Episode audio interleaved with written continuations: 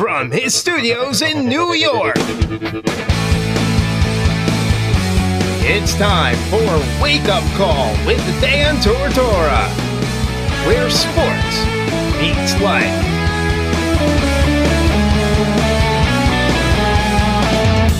Here's your host, Dan Tortora. Welcome on here to Wake Up Call with Dan Tortora on mixlr.com backslash wake up call DT and on wakeupcalldt.com. Papa Joe is first on the docket here today to speak on a bunch of different topics. So let's bring him into the show from sunny old Florida. PJ, how are we doing? Good morning, Daniel. Very good. Nice and beautiful down here as usual.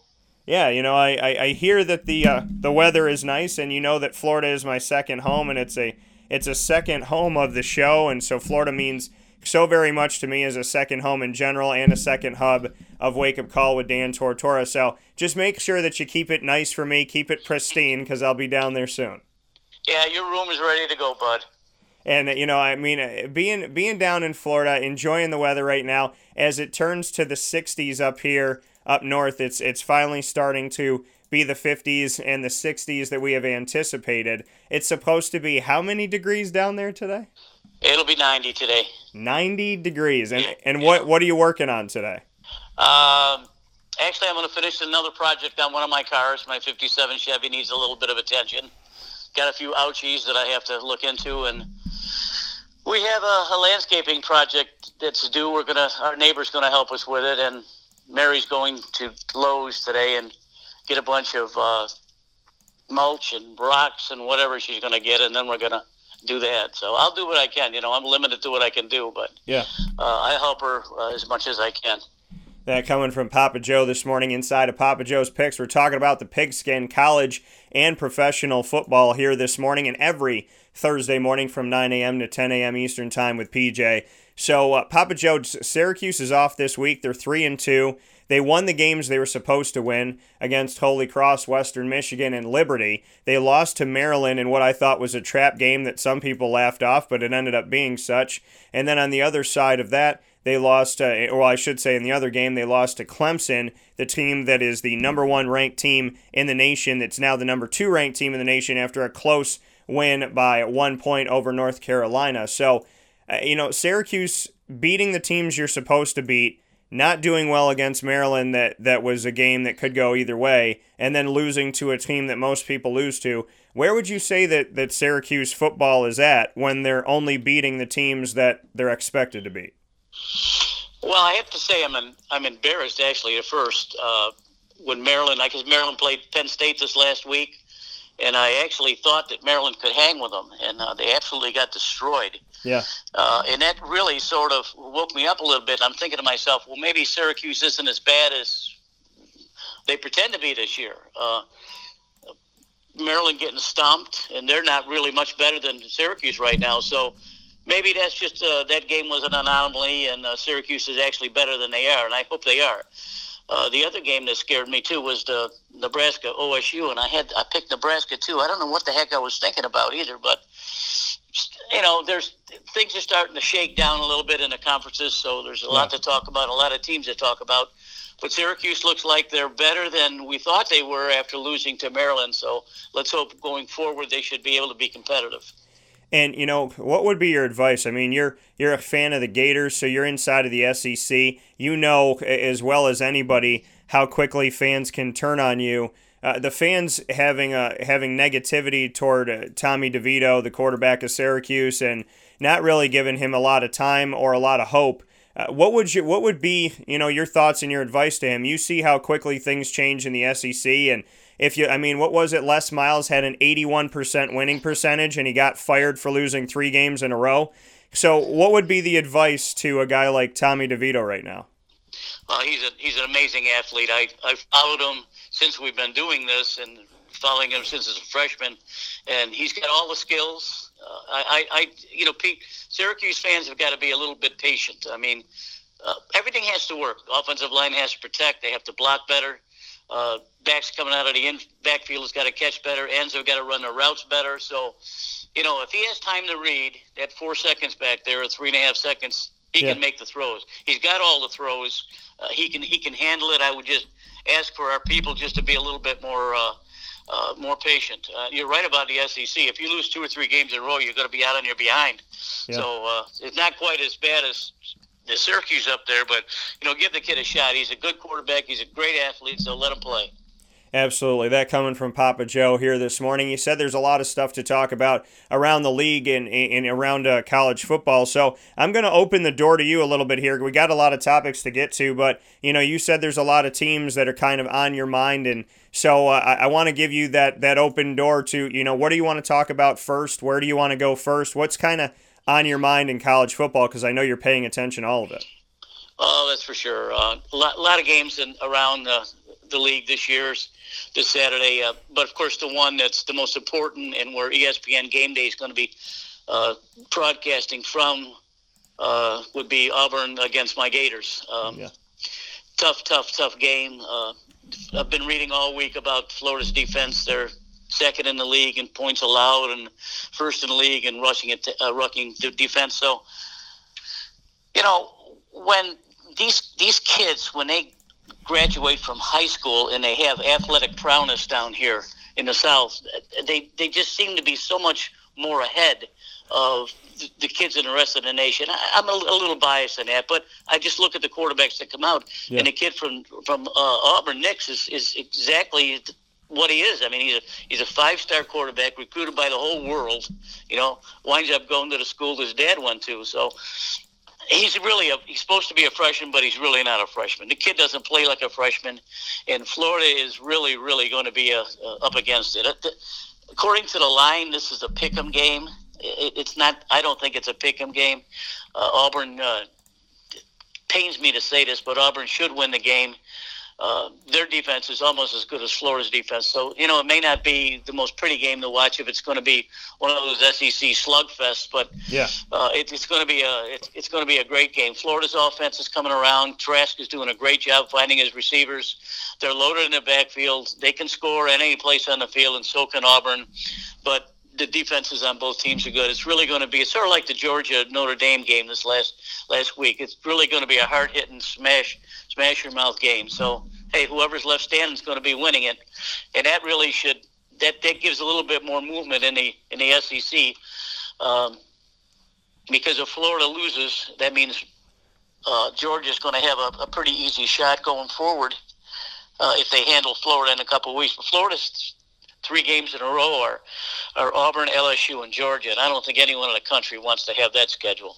Yeah, and we, we had talked about the fact that when we went through uh, all the SEC's unbeaten teams, that you know the one with probably the worst schedule going forward is is Florida because they have Auburn and then they have LSU, then they'll go to South Carolina and then they have Georgia. So it's Auburn at home, LSU on the road at South Carolina, and then against Georgia before they have the rest of their schedule, which you would think they would win Vanderbilt at Missouri and Florida State.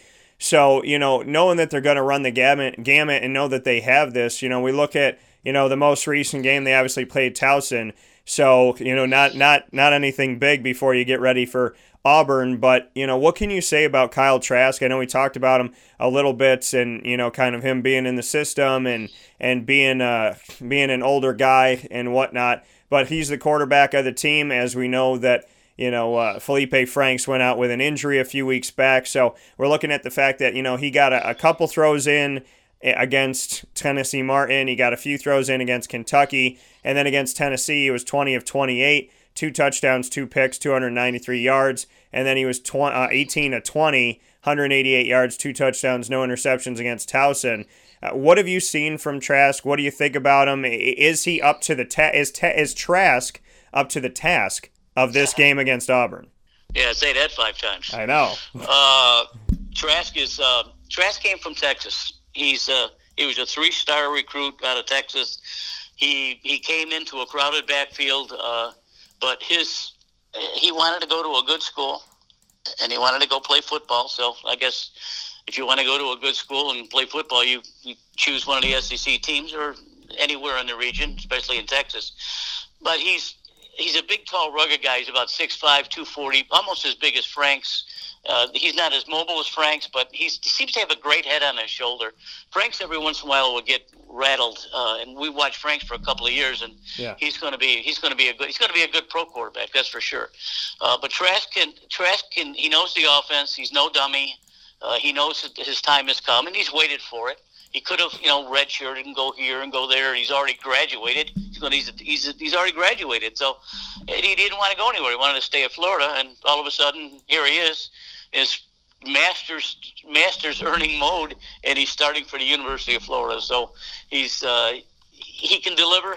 He's got to be real patient, though. This is a very difficult game, and if they can, if Florida somehow can win this game, uh, I think maybe they can go a little bit more forward, but they're not good enough to beat Georgia. So not like I'm downplaying the Gators because they're my school, but you got to be realistic here. I mean, uh, Auburn, and LSU, and Alabama and Georgia, they they're going to run the roost, and you know it could be very very easily Florida could wind up being eight and three this year, or maybe even seven and four after being undefeated at five and zero. Oh. So Trask. Uh, can move the offense. He's a good quarterback. He's a bright kid. Yeah. Uh, he's going to he's going to have it. He's going to have his work cut out for him.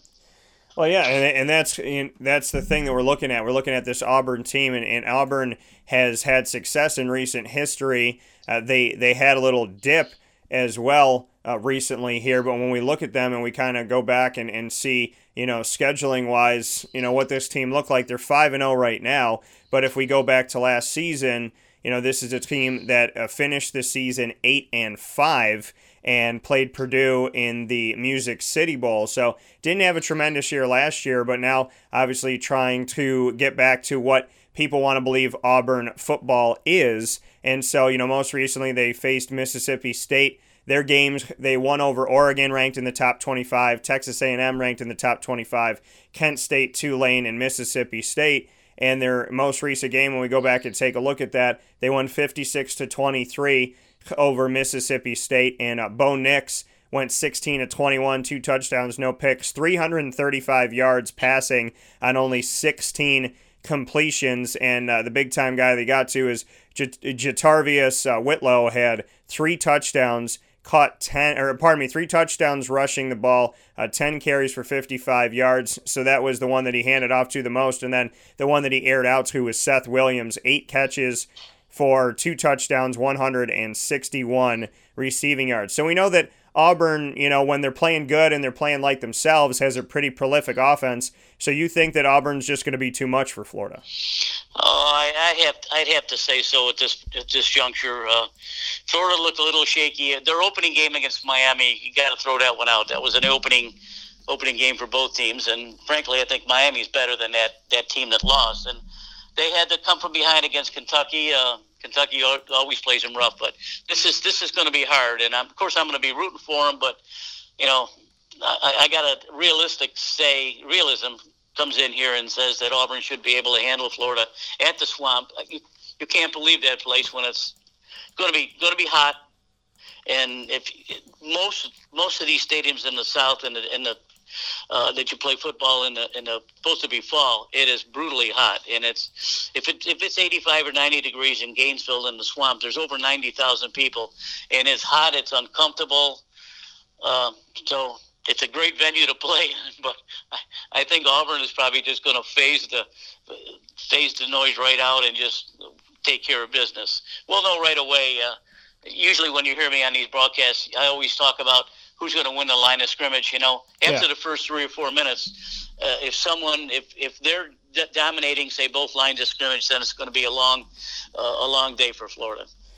Yeah, you know, so I mean, this is going to be obviously an interesting game. It's a game that's going to set up what happens uh, from here. Like you said, the implications that it could have on whichever team ends up losing this game, and you know what it means as we go forward. Do you think the team that loses this game will be out of the college football playoff?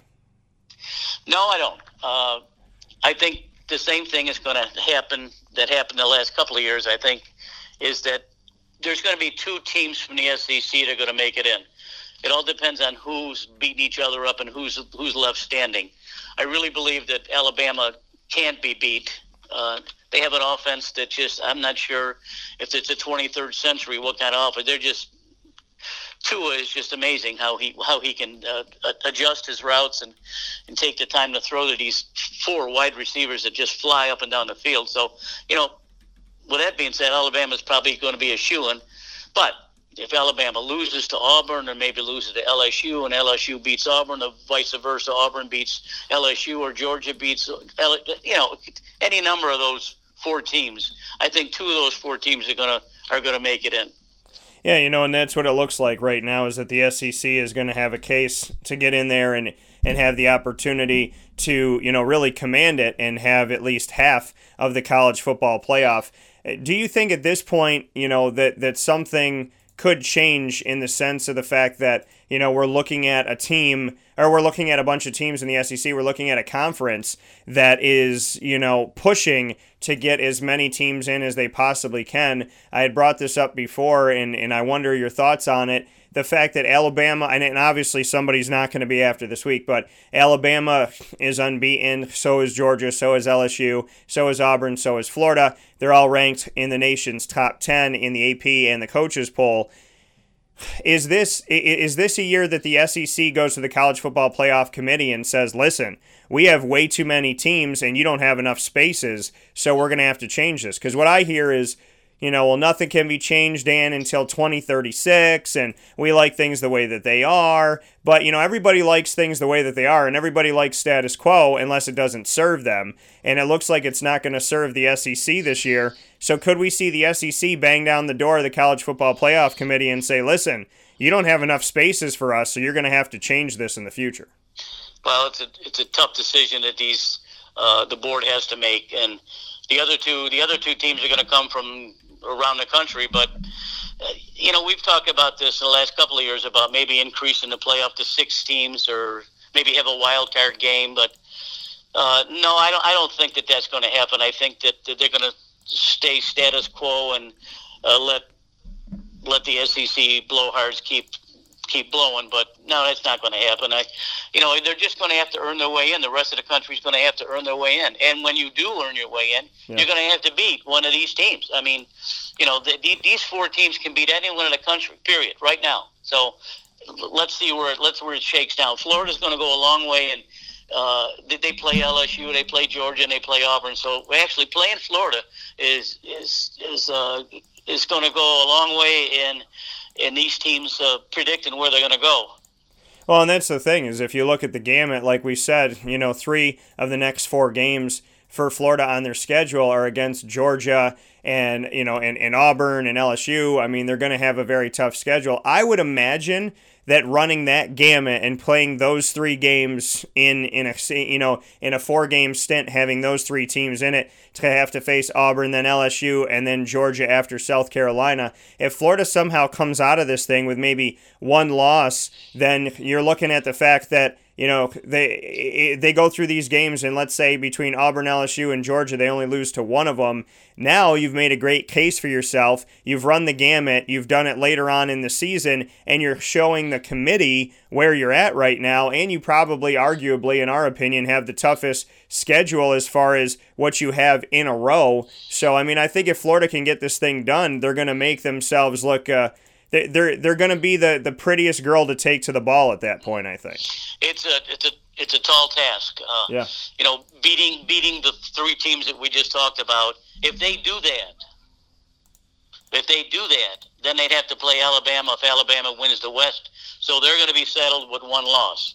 The other teams, either Auburn or LSU or Georgia, are going to have one or two losses. So um, somehow, somehow, the the four teams are going to be made up of two SEC teams, but one of them is going to have one loss, just like it's been the last couple of years. So, yeah. but Florida's not going to be one of those teams. So, if Florida loses to Georgia, uh, and then Georgia loses someone else, and all of a sudden Florida is the East East Division champion, uh, then they got to play Alabama. But you know, I, I don't, I don't, I don't see that coming.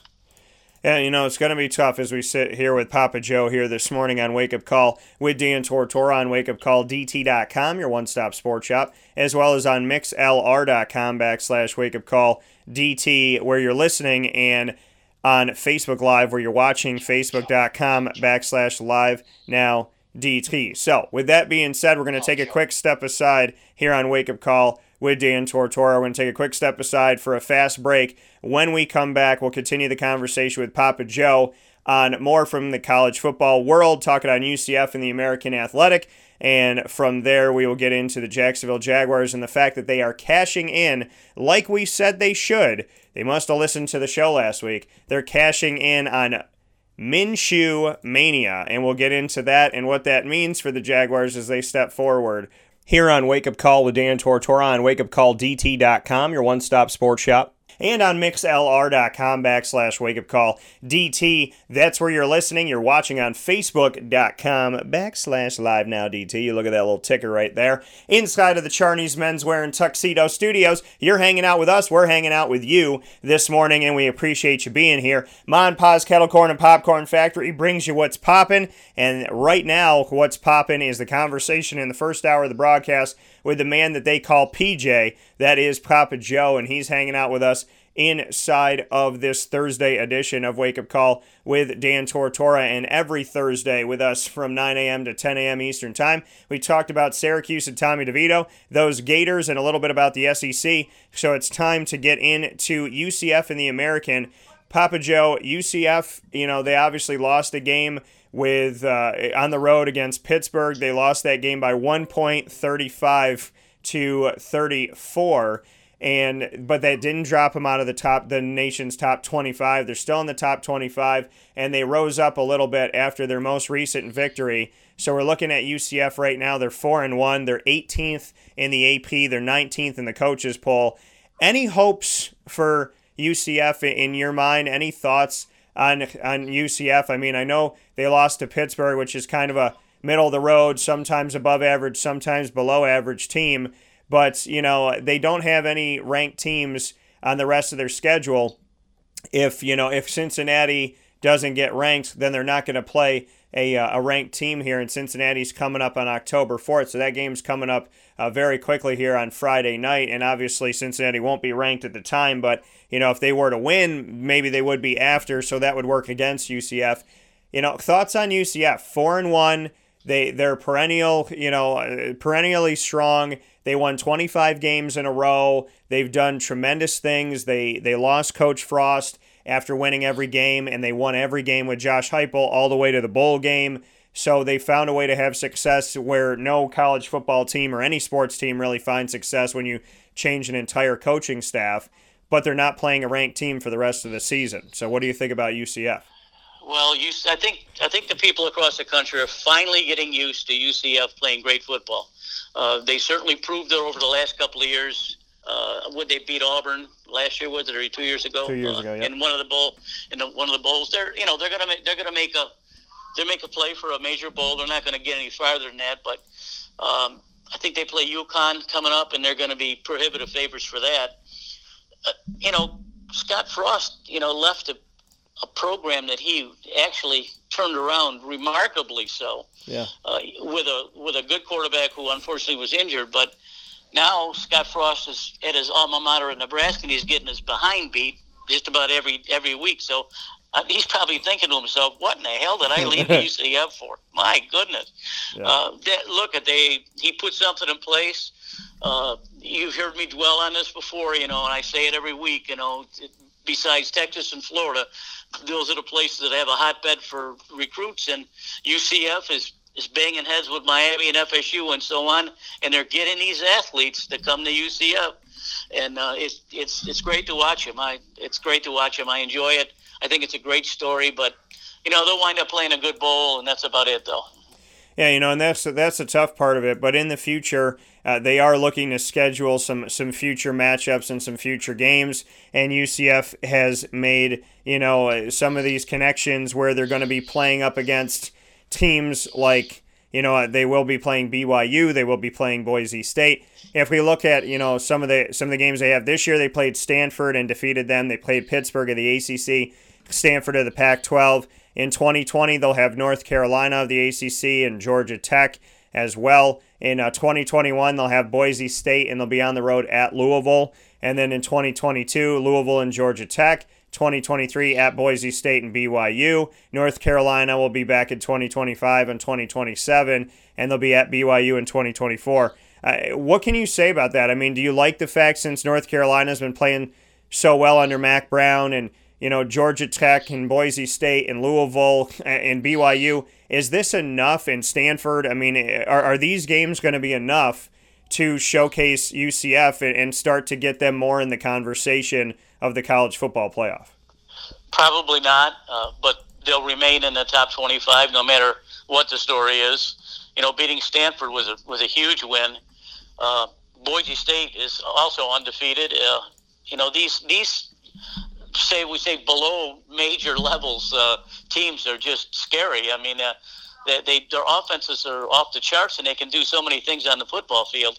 UCF and and and Boise State and they're just great teams to watch. But you know, going forward, uh, UCF can just hope to stay in the top 25. They'll get a good bowl. That's about as far as it goes, and unless the the powers to be increases the play up to six teams or something like that, we won't see UCF in any in any of the bowl games, any of the playoff games.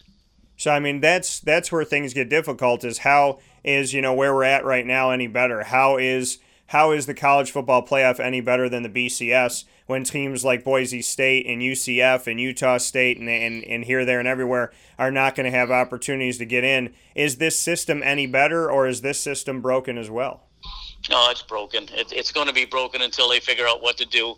Uh, and, and, and the rest of the country is going to be uh, having a hissy fit too if two SEC teams get in again. They're going to say, well, you know, you're not something's not right. You know, yeah. you're not you're not you're not accruing the credits enough for this type of deal. Uh, you know, they, they really have a lot on their plate. Uh, notwithstanding this this play for pay stuff, but if they don't if they don't increase the playoffs to six teams or have a wild card with five teams or so, it's not going to go anywhere. Yeah, and and that's the system that we're looking at right now is the fact that you know teams like UCF and whatnot don't have a way in the door, and that's obviously going to affect things as we move forward here with Papa Joe on Wake Up Call with Dan Tortora. So the question becomes with, you know, and this is something I've thought of before, if there's the Power Five and there's the Group of Five, and they're going to keep UCF and the American in the Group of Five, then do you almost say, okay, you know what? Power Five teams, you have the college football playoff.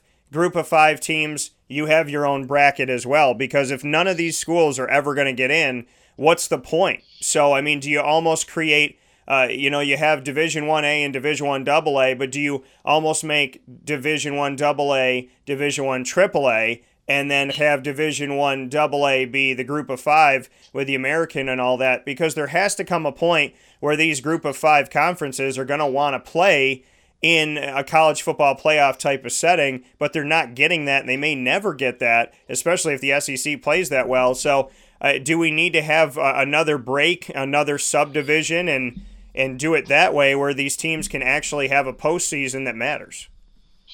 You know, that's a good that's a good thought, and it's a good idea. Uh, instead of going to a bowl, I guess what you're saying, yeah, or maybe they have uh, maybe maybe they have the bowls uh, below that, but it, it's, it's a good thought uh, I don't know if you you're hard pressed to come up with four teams though in the the sub AAA as you call it, uh, other than Boise State and UCF every year, maybe Utah State and these other schools, but uh, it it could be a carrot that that the teams could uh, jump at. It's, it's a good idea and a good thought.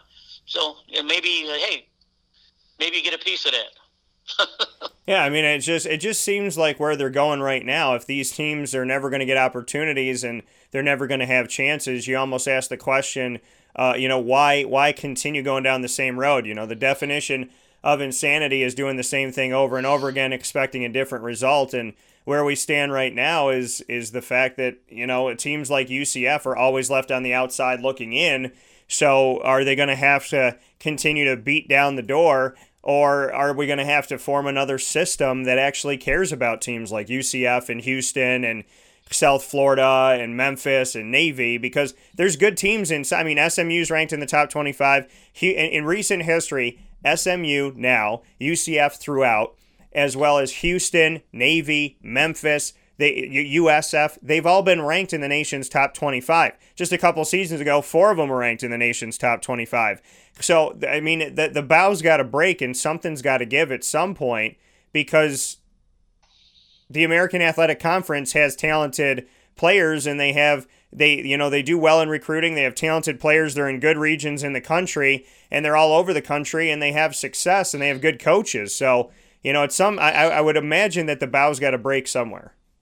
I think that's a good thought. And if anyone watched the ucf memphis game oh, i don't think it was a couple years ago where they scored over a scored a million points and had a million yards. You know it was fun to watch uh, UCF and, and Boise really brings offense to the table. So it really would be exciting. It's a good idea and a good thought. Yeah, I mean, hopefully we get to see something at some point. With that being said, we continue here with Papa Joe inside of Papa Joe's picks. You're seeing the list of topics that we have spoken on. We've spoken on Syracuse as well as the Gators, UCF, the American, the SEC. So it's now time to jump to the NFL. It seems like the Jacksonville Jaguars PR department has been listening to Wake Up Call with Dan Satora, and it's about time. I've been covering the team for 11 years on site, on location in some way, shape, or form. So it's good to finally see this happening. But we said the only way to battle back the Jalen Ramsey drama is to feed into the positivity of Gardner Minshew. You, you take the negative minds and you turn them positive, and it seems like the easiest shift to go, hey, instead of thinking about that embattled cornerback that we have on the team, why don't you all get some fake mustaches and headbands and do it up the right way? Well, the Jacksonville Jaguars sent emails from their pro shop, and that email had had literally instead of saying just free shipping or buy your favorite gear now, it says order now Gardner Minshew 2 gear, and it has a shirt of the silhouette of him, the headband, the hair, and the mustache and and the mustache and all the hair is in teal and then they have the jersey. So they're now sending emails out to fans saying hey just just buy the gardner minshew stuff. What do you think about that? Oh i love it. You know you and i talked about it last week that if the PR department was sharp they would have a Gardner Minshew Day. You know, when you when you paid admission, you get a headband and you get a fake mustache and you put it on, and all of a sudden you got sixty thousand people that look like Gardner Minshew. It's a great story. It's a good idea. I hope it works. But you know, Minshew is boy, he is he's something else. He's uh, you know, I, I sent you a text when the the Jags were playing Denver, and I didn't look good, and I, I, I told you it wasn't an inspired effort. Yeah. Then they turn around in the second half, and they just started storming in. The the kid makes plays. He's when he was dancing and dancing around in the backfield there and missing tackles and stepped up in the pocket and shifted to his left and then th- threw that pass to the, the halfback to score the touchdown. It, it, it, he reminded me. Maybe some of your readers don't know who Fran Tarkenton was, but Fran Tarkenton years ago started all this stuff when quarterbacks used to bounce outside the packet, yeah. pocket. Uh, uh, you know, he was he's not Fran Tarkenton was not very big. He's yeah. about Doug Flutie size, and he would break out of the pocket and spin left and go right and drop back and go forward, and all of a sudden he'd he'd throw a dart to someone, and that's what he reminds me of. Uh, obviously, not to that same skill level, but he's he's fun to watch, and and uh, the, the, I think the the team has finally bought in on this kid, and he's he can make the plays and I hope he still I hope he still goes forward. I, I don't want to keep reading about Jalen Ramsey all the time, but if they if they if they keep being competitive and even win some games down the road, yeah, uh, it's going to be very difficult for for them to. Uh, want Nick Foles to come back yeah. and jump right back into the starting spot. I mean, yeah. if this kid keeps winning and makes the and makes the plays that he's doing, you got to stay with him. Absolutely, and I mean that's where we're at right now. Is that you know, you pay four years, $88 million, could be $100 million with incentives to Nick Foles. He doesn't even play a full half.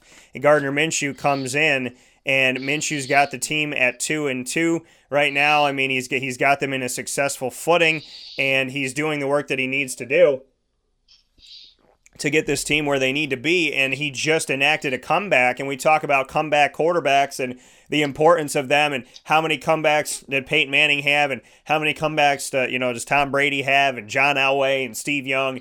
And, you know, and then we see that play where he threw the touchdown pass to Ryquell Armstead, where he was able to hold on to the ball for 7.51 seconds, which is an eternity for a quarterback, and he was able to get through all the traffic. So people liken it to John Elway. Some say, you know, Steve Young and whatnot. We knew the Gardner Minshew was talented. I had him when he was at East Carolina. You were following him when he went to Washington State because you have a lot of respect for Mike Leach and the gang over there. So you got to, you know, we got to both kind of experience him or hear about him and then he moves forward into the NFL and you know he's he's a 6 round draft pick. You know Tom Brady's a 6 round draft pick. Gardner Minshew's a 6 round draft pick. Apparently in the sixth round there's some value at quarterback. And they pick him up for peanuts. They have to pay him almost nothing. They haven't really kept any of their quarterbacks that they've been drafted. And you know they had Alex McGough who they let go. They had Tanner Lee who they drafted who's not anywhere to be found. And so Gardner Minshew they pick him up late in the draft like these other guys and give him an opportunity. And he has played extremely well. And, and his teammates said to me a couple weeks ago, they said to me after beating Tennessee, they said, "Listen, Dan, you know this is a guy who came in and always was, you know, you know, a professional in practice. He treated everybody like he was the starter, and you know he acted that way. He commanded it. If he got reps with the ones, whatever he did, he was the last person in for you know, or the first person in, last person out type of atmosphere. So they respected him from the moment he came onto the team because of the way he carried himself, because of how humble he is and how hardworking he is. He had already built a rapport with the team, and obviously you can see that moving forward. I think Jacksonville slipped and fell into something pretty cool here. I think you're right, and the rest of the team's got to be hitting themselves upside the head. Now, there was something prophetic happened a couple years ago, and uh, it, from both from two angles. Number one, he was actually asked by Nick Saban to come and hold a clipboard because he wanted him to be his third string quarterback yeah. and charge a plays and maybe be a graduate assistant or something like that. But he turned him down because Mike Leach called up and says, "Listen, you want to hold a clipboard for Saban, or do you want to lead the nation in passing?" Right then and there, the, the, whoever was watching college football and these other quarterbacks that were drafted, if he's going to go to Washington State and do for Mike Leach what Mike Leach always does to quarterbacks, you know, throw for a million yards and win games. Yeah. Then you know, wh- why did he drop to the sixth round? He, he got the Johnny Unitas Award. He threw for almost 45,000 yards, 4,500 yards. I mean, he's he's a good quarterback. I mean, he's not the strongest of guys. He's not the fastest of guys. He's not the tallest of guys. Yeah. But he's a winner. He's a winner. He's a winner. He's a winner. Mike Leach was right. The rest of the NFL was wrong. Well, and that's the thing. You go back and, and you look at it, and, and, and you know what Gardner Minshew has been able to do, and you know collegiately, if we go back and look at his statistics, you know, and, and obviously some of that time was spent at Washington State, some at East Carolina, like we said.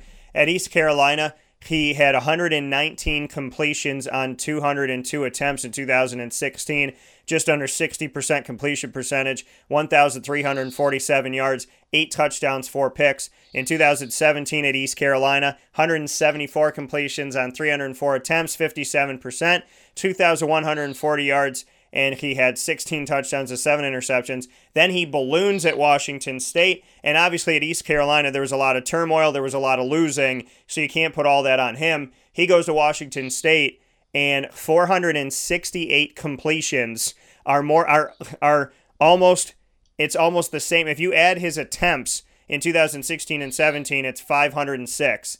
And then you look at his completions in 2018, it's 468. So almost, you know, if you add his attempts of two years, that's almost his completions of one year at Washington. 468 completions, 662 attempts, 70.7% completion percentage, 4,779 yards, 38 touchdowns, and nine interceptions. And this man gets drafted in the sixth round. Well, you said you said it right. It's very good. Uh, the rest of the the rest of the NFL is kicking themselves. So, yeah. but eventually, you know, there's there's quarterbacks that, that slip through the cracks. I'm going to give you one right now for next year. Uh, you know, we know that Tua plays well, and J- Jalen Hurts, and this kid Fields, and the, uh, the kid from Oregon. All of these guys are big, tall, strong studs and things like that. Yeah. But I, I, I read an article yesterday where they had Jalen Hurts is the number eight quarterback uh, being drafted in the NFL. Yeah. And I, I find that difficult to believe that there are seven other quarterbacks better than Jalen Hurts right now. But it's the same story with Hurts. He can't throw the ball. He can't throw the ball. He can't throw the ball. He runs. He's a halfback. Da da da da da. Like Lamar Jackson. Lamar Jackson, good for a good for running back, huh? Well, you know, Hurts could be the same kind of deal. He could be the same kind of quarterback coming in.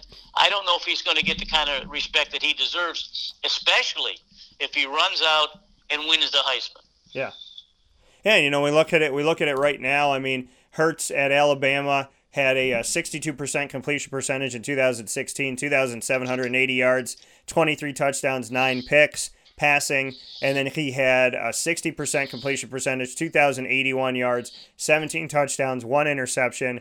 Then at Alabama last year, with Tua ultimately taking over for good, eight touchdowns, two interceptions is what he had, 765 yards. He left Alabama with a 72% completion percentage in his final season. And this season, 77.6% completion percentage, 66 of 85, 1,295 yards, 12 touchdowns to one interception already at Oklahoma as he stands right now as a senior quarterback. So, you know, Jalen Hurts doing some good things out there and uh, and obviously making people feel good in Oklahoma. And it's funny how sometimes all you got to do is change your jersey, and people start to respect you or look at you more. Justin Fields at Ohio State, we're talking about you know the same type of thing. So you know it's it's amazing, but it's also a good thing, PJ, that because these quarterbacks did a little round robin and and and went all over the place, we get to see them all play instead of seeing them back each other up.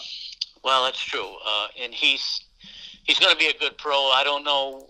I don't know what the NFL is thinking because an NFL guy did this chart that I was reading. Yeah. Uh, you know, and uh, he's he does have to throw the ball better, but you know he's he's so he's so prolific right now, and Oklahoma's offense is so good that he doesn't have to do a lot. I mean, it doesn't doesn't have to think a lot. Uh, he's got a, a great coach that's got a wonderful offensive mind, and he's just putting the putting the ball in Hurts' hand and, and letting him do it. So I, I just hope he's not a fourth or fifth round pick. I, I, I think he deserves better than that. He's a winner, and especially if he runs the table, uh, like like we're talking about. Oklahoma is a very formidable opponent for anyone to play, Yeah. including all the SEC teams. Yeah, it's going to be good either way, no matter how we shake it. Here with Anyway, Minshew is our man. Yeah. He is our man. I know he, I know he got hurt a little bit at the Broncos. He's got to wear a knee brace. That's what I read this morning in a Jacksonville Times Union. He's got to wear a knee brace. So, but he's still moving around. Some of the players said that he's dropping back, making the throws that he wants to wants to make. So, the guys are they're waiting for him, and uh, uh, he's got to wear the brace, so he's going to play, and he'll probably he'll do he'll give it his all. That's for sure. But, Yeah. you know, you got to be careful. I mean, the, the kid they got backing him up, Dodge from Penn, Penn State's got no no experience whatsoever. So, you know, Minshew has to play smart, and like Tom Brady says, uh, he he gave some he gave some advice to Josh Allen from Boston, uh, from Buffalo, saying, "Man, you got to be smart. You got to lay down. You got to take a sack. You got to throw it out. Play smart. Don't get nailed because he's out with a concussion." The same thing could be said for Minshew. I mean, he, he's he's exciting to watch. He's got a quick mind. He knows what he wants to do, but you know, every once in a while he's got to go down. He's he got to go down. Yeah, well, you got to protect your body and you got to protect the future of the franchise. As we're here with Papa Joe on Wake Up Call with Dan Tortora every Thursday morning from 9 a.m. to 10 a.m. Eastern Time, talking about pigskin. So as we do that and as we get there, we got a, a few minutes left to go here before we make our picks. Pay for play is up here right now. California, as of 2023, has approved the fact that athletes can get paid for endorsements and that they can hire agents as well. It's caused the country to fall somewhat into a frenzy right now. So I ask you I ask you the question, Papa Joe, what are your thoughts on this? There are so many different angles. I don't think it's concrete yes or concrete no. There's a lot of gray area here because the NCAA preaches that it's a not-for-profit organization, but they made 16 billion dollars last year. So the question is if they're making money off the backs of these players and only because of that, what do they do to right that ship and give something to the players? But if they give something to the players, then amateur status is dead as we know it. So, how do we navigate the pay for play? Boy, it's a good question, and it's there's an impossible answer for that. Yeah. This is a dangerous precedent that they that they voted in California, but you know you have to deal with California because they're all liberal over there. They don't care; they give away everything. So what's it? They give away to the kids. You know, LeBron James made a good analogy. He said, you know, my mom and I didn't grow up with anything. My mom worked two jobs and da da da da da. The same same story with a with a uh, a normal uh, single single parent, and he said, if I went to school and I was as good a player as that I was, imagine all the number 23 jerseys that I could have sold if I was a freshman in college. Yeah. And you know that boggles the mind right there. I mean, it made me think a little bit about it. Uh, obviously, he's he's for something like this, but he's a liberal too. But it, it's a good point. I mean, if there's a, a, a say Patrick Nix, the quarterback for for Auburn, if he's a killer, which he is, and they got to run around with Patrick Nix jerseys, and he's going to get a piece of that. You know what? These this is the dangerous precedent, and I don't think there's a. I don't think they researched it enough in California because now the NCAA is going to be. I don't know if they're going to sue them or anything, but it's it, you know why wait till 2023 too? If you're going to do it, go ahead and do it. Now you wait you got two years. Everyone's steamed up about it. The kids can't wait to play because they could maybe make some money. It's terrible. It, it was it was done poorly. It was voted on poorly, and it was signed poorly.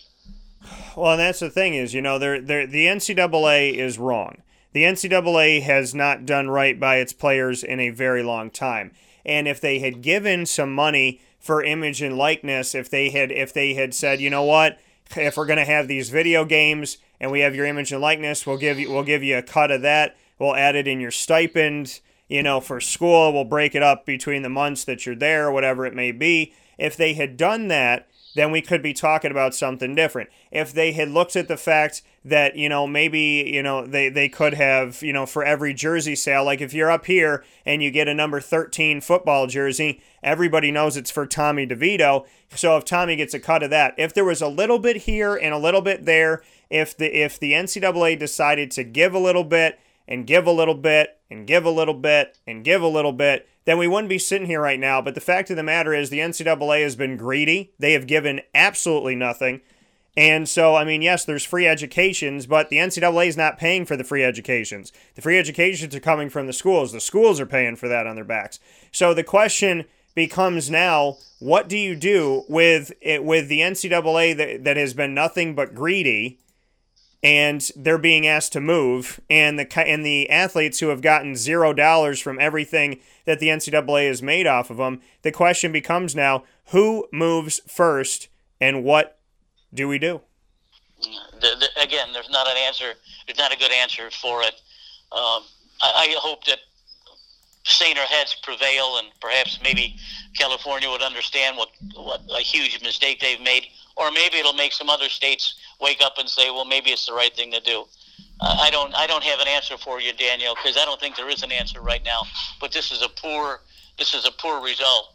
Uh, if this, if they did a lot of think tank think tanking on this thing, they didn't do a good enough job because it was rammed through the government, and now now everyone's stuck with it. Now everyone's talking about it like we are, and they're going to continue to talk and read about it until cooler heads prevail. It, it's yeah. a terrible precedent, and there's no answer right now. Well, and the problem that, that arises from all of this is the fact that this is in California. So if California approves it, but North Carolina doesn't, and Ohio doesn't, and Pennsylvania doesn't, well, now if I'm a football player and Penn State's recruiting me and UCLA's recruiting me, Penn State's got a better program right now than UCLA, but if I go to UCLA, I can make money. So now there's an unfair advantage. So now, why wouldn't you go to Stanford and UCLA and Cal and USC if those are the only schools that can get you paid and those are the only schools that can get you an agent? Then that's going to start turning people away from other universities because you could go here and play on a good team, or you could go here and play on a team and make money. What do you think these kids are going to do? No, of course they're going to go to California. Right. Uh, you know, the the track runners are a good example of this. The track runners can can make money. They can still have their amateur status and race around the world and get uh, monies everywhere. Uh, but this this is a whole different animal. This is a inquire entirely different. Uh, the track there's not enough. There's not a lot of track athletes that actually make this kind of money, and you got to be elite to do that. But you're right. If the other states chip in and start doing this, uh, then the kids have got to make a decision, and they're going to go to poorer teams because they can make some money. Then there's going to be jealousy for other players and other teams, and it's a terrible. It's terrible. I don't even want to talk about it anymore. well, I will spend I will spend the uh, the entire second hour of today's broadcast reading your comments and, and sifting through it and talking about it, folks. So fear not, we will discuss it. And as I was told yesterday by uh, a friend of mine, Jimmer, he said, I don't think an hour on your show is going to do it justice. And I, I said, Jimmer, I'm pretty confident I'm going to be talking about this every week for the foreseeable future at some way, shape, or form, even if I'm just laying down a comment. So, yeah, you're right. with that being said, we get to our picks. PJ and I giving our picks to you. So, uh, Thursday night, there's Georgia Southern at South Alabama tonight, Temple at East Carolina. I'm going to skip to Friday, October 4th. UCF ranked in the top 20 in the country, 18 and 19 between the AP and the coaches, respectively. And they're going to be at Cincinnati. Now, UCLA traveled to Cincinnati and lost. What do we have for this? UCF at Cincinnati. Who's going to win this game? Well, I like I like UCF. They're only a four point favorite though because Cincinnati looked good. Uh, has looked good this year, uh, but I think UCF's got a little bit too much uh, firepower. Plus, they're playing at Cincinnati, so uh, I, I think UCF covers the spread, and I think they win easily.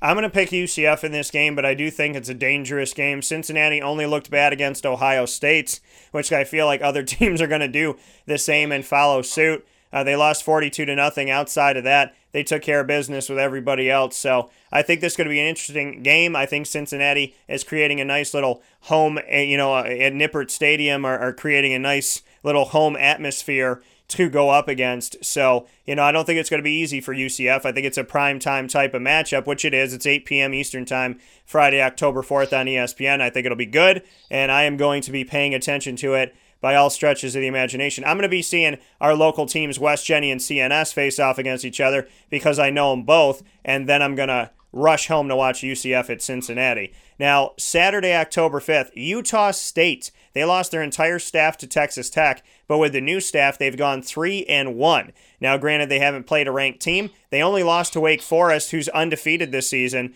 They only lost to Wake by 3 points, 38 to 35. So we're looking at a 3 and 1 Utah State team going to Louisiana to face off against LSU in Death Valley. Any chance that Utah State, I think at least in the first half, they're going to make this interesting. Any chance they get an upset? No. All right. No, no, no, no. You you don't want to go to Death Valley and think that you're important because you will be handed your behind in very very quick time. I, I don't. No, I don't. No, the answer is no.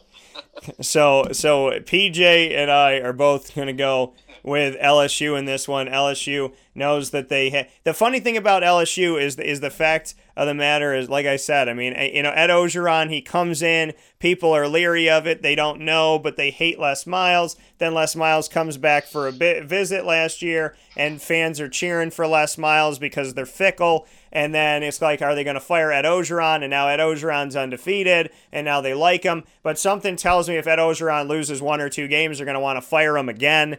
So, you know, I mean, Ed O, who has connections back to Syracuse, once again, you got to have you got to have the stamina and you got to have the mental fortitude and the toughness and, and and a lot of faith and a lot of Jesus in your life to be a coach in the SEC.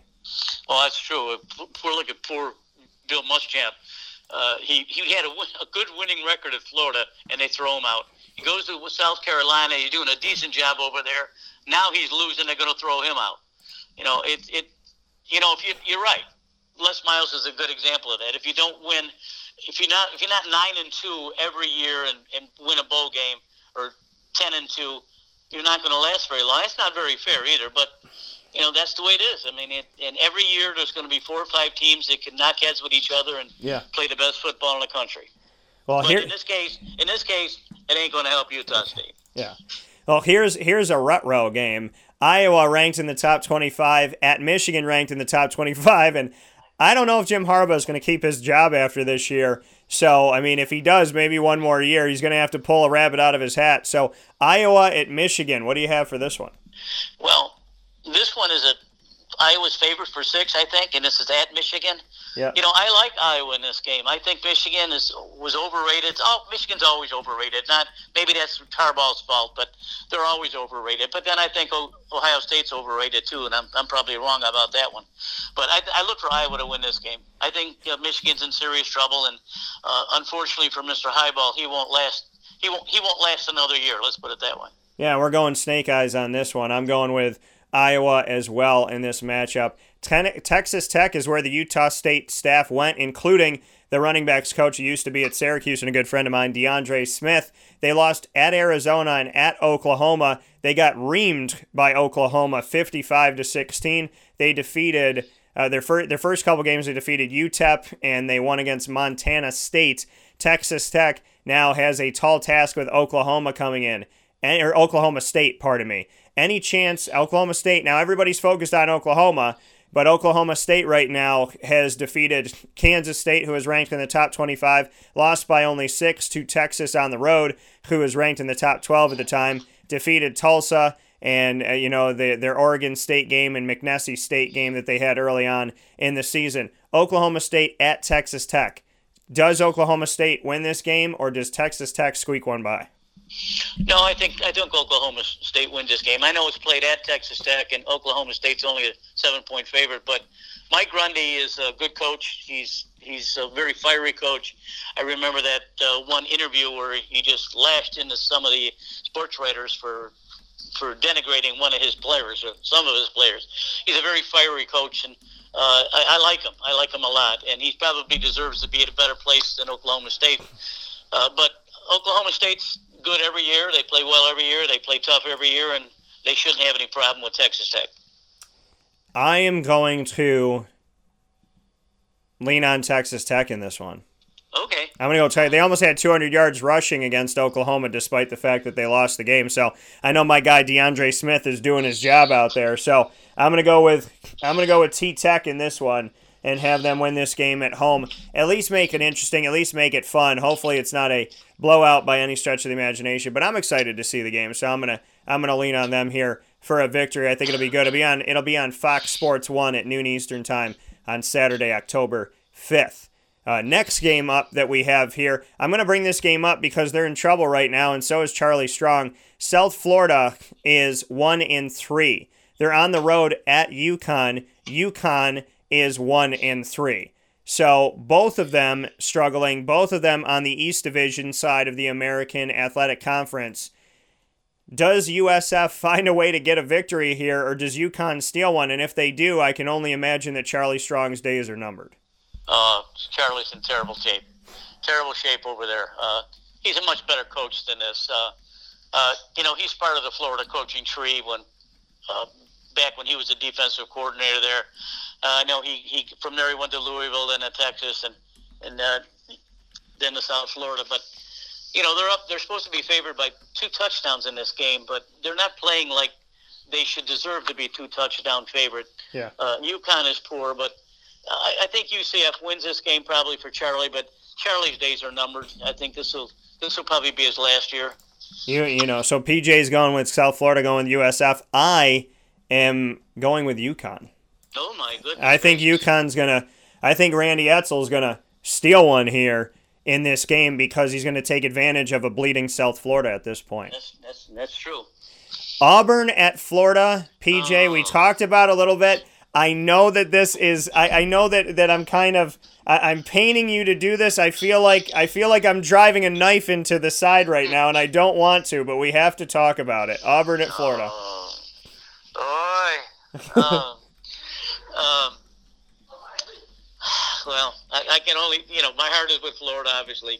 Class of '69, but you know, Auburn is a is a better team. They're just they're, they're just too strong. Uh, you know, it, it's it's supposed to be a pick 'em game, like I said earlier. It's it's Yeah. it's not going to be. I think Auburn wins. I think they I think they win the line of scrimmage early, and they just they just they they run and pass over Florida. I hate to say it, but I look I look I look for Auburn to win this game.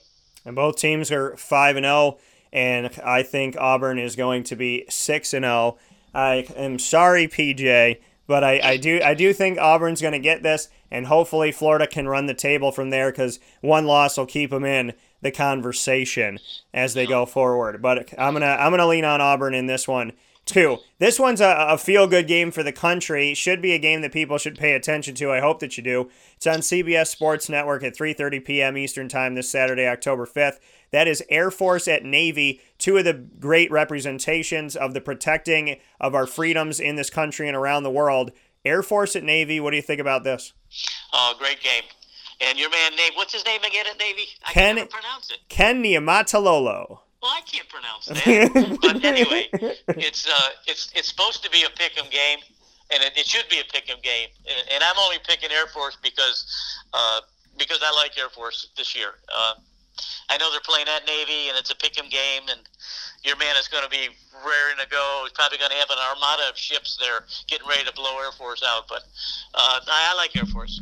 I'm gonna pick Navy in this one. It's it's been a little while since they looked good, and in this past season they were trying to get back right and right that ship. And Navy is two and one right now. They've only had to play three games so far this season, and they'll have Air Force, and they got a they got a nice schedule coming up here, and they're definitely going to be tested.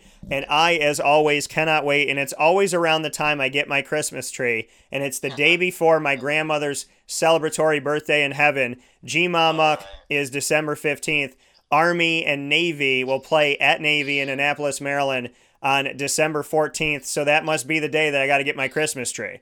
So right. I'll make sure that I do that that day. Going to be fun. Two teams that are not ranked in the top 25. The expectations of Virginia Tech were high when Justin Fuente came in. The team is now 2 and 2 and their quarterback Josh Jackson is playing for Maryland. On Miami's side of things right now, they're also 2 and 2. They they lost a squeaker against Florida, they lost a squeaker against North Carolina, and then they they then they defeated Bethune-Cookman in Central Michigan as they should, but they barely defeated Central Michigan 17 to 12. What do you think about Virginia Tech and Miami? Two teams that are two and two, two teams in the coastal division of the ACC, and two teams that are desperately trying to save face right now. Oh, Fuentes is in a lot of trouble at Virginia Tech too. I actually there was talk about yesterday. They're they're trying to put a package to buy him out. You know, one of the pundits said how much they're going to owe, and you know, several million dollars to buy him out. Uh, it, it's it's a tough game, but I think I, I said it earlier about Miami. Miami's not as bad as as what they look like with Florida, just because it was the first the first game of the year. Yeah. I like Miami in this game, and I like Miami going forward. I think they're going to cause some problems in uh, in the ACC. Uh, they're they're going to be well coached, and I like them. Yeah, I like Miami in this game as well. I'm picking them to win. I think, you know, it's growing pains. It takes a little bit of time for you to get on it, but I think that they're going to get there, and I think they're going to win this game. Justin Fuente, I have nothing but the utmost respect for, and I hope that they do, don't buy him out and give him some more time as he's been dealing with injuries, which doesn't seem to be a big enough excuse, but it's a reality. And, you know, Manny Diaz is doing his thing in Miami, and you know what, PJ? Miami deserves to have at least one team that's playing football with the Dolphins taking the year off. They could probably beat the Dolphins in a scrimmage for crying out loud. Well, you know, I mean, I, I, I that, you never want to believe that somebody's tanking, but the whole tanking for Tua is what tanking for Tua, so what it is. Tanking for Tua. but they're gonna suck so bad that I think they'll tank for Tua, and then they'll end up with probably uh, Trevor Lawrence the next year too. So Oh, jeez. who knows at this point? Uh, a couple more games we got to do here as we do Papa Joe's picks here on Wake Up Call with Dan Tortora. Michigan State barely in the nation's top 25. They're playing against Ohio State in the land of OHIO, Columbus, Ohio. What do you have for this one? Well, I suppose I'm going to have to watch Ohio State play one time this this year. I'll probably watch this game. You know, I go back to my Urban Meyer days. I don't like Ohio State because of him, uh, but Ohio State's just a little too strong. I'd love to see Michigan State be competitive and maybe even beat them, but they're just from what they've what I've seen and what I've what I've read. Ohio State just looks like maybe they're the real deal this year. So I may even have to have them in the Final Four, but I, I think they win this game. Yeah, I think as of right now, as it stands, Ohio State is in my Final Four. So I think Ohio State's, you know, they got it rolling, they got it going, they got to keep feeling the flavor. SMU is going to be at home this week at 7:30 p.m. Eastern Time on ESPNU. They will face off against Tulsa. Tulsa is that team that has been right there. They win a few. They they won two games a couple years ago, three games last year, and they've already won two this season in their first few games. But they were in a lot of those games that they just didn't finish these last couple seasons under Philip Montgomery. SMU is five and zero oh SMU has their best record since the year before they were given the death penalty, the only college football team to ever receive the death penalty. Sonny Dykes is in his second season at SMU, and I thought when Chad Morris left SMU, when he finally got him to a bowl game and then he went to Arkansas, jumped ship to the SEC, that this was going to be a team that could struggle. Instead, they've responded with a 5 and 0 record to start the season, including a win over the Big 12's TCU on the road at TCU. What do we think about SMU and the thought that they could be six and zero oh and they're already ranked in the top twenty-five? Oh, that's a that's a great story. Uh, I, I caught a little bit of their game last week. That Tulsa is not going to be competitive. I know they're they're two touchdown favorites, but you know SMU is on a real roll. Uh, Dykes is, knows what he's doing. He's done it for years throughout the country. He's he's a good coach. He's a great recruiter, and uh, he wins here in, at SMU. I'd, I'd like to see him stay at SMU if, if he doesn't go to do a bigger job. But you know, they could be competitive with Texas Tech and Texas and Oklahoma. So I, I like I like SMU here. I'm going with SMU as well. Let's see him get it done. Let's see him go six and. Oh. Last game that we have to talk about here, PJ, unless you have another one on your docket, is uh, a team that played spoiler here in the past. And eh, well, a team, or I should say, a team. Yeah, no, a team that played spoiler because they were on the road to Washington State. California is going up against Oregon. California is 4 and 1. They defeated Washington at Washington 20 to 19 earlier on in the season. Oregon is one of the teams that I feel like nobody's talking about, yet they're leading the Pac-12 and they're 3 and 1 as well. The only loss that they have is to Auburn 27 to 21. They just won at Stanford recently. What are your thoughts on California at Oregon and the fact that Oregon is still the team that nobody's really talking about? They should because they got the best quarterback in the country. Uh, Oregon's going to cause a lot of problems in that, that West Coast over there, and with the USC's and UCLA's and and whoever. Uh, I, I think well, California's uh, favored by over almost 17 points here, but you know Oregon's is tough and strong. Uh, they got a great offense. I love the quarterback, and I think that they win easy here. Well, I'm going to go with California to spoil the party once again. All right. On the road. California still unranked, but still trying to spoil the party. So PJ and I are even keel on all of these except for Oregon and Cal. We've gone separate ways on that one. Texas Tech and Oklahoma State, we've gone separate. USF he chose, and I chose UConn.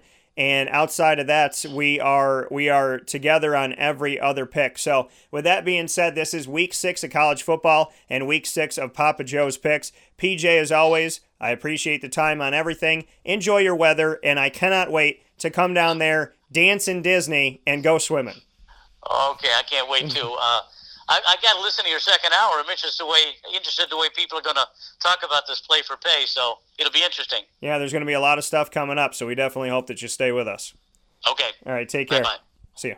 That coming once again from Papa Joe here inside of Wake Up Call with Dan Tortora. Papa Joe's picks uh, right here with us every Thursday morning from 9 a.m. to 10 a.m. Eastern Time. Spend a little more time with us today, which I greatly appreciate. Papa Joe hanging out with us here this morning for a little bit longer. With that being said, we're going to take a step aside for a fast break. It is time for us to get to some of those great partners in Central and Upstate New York that proudly bring you their services all throughout the week. We don't just work with businesses in Central and Upstate New York, we work with people who care about the community and care about you.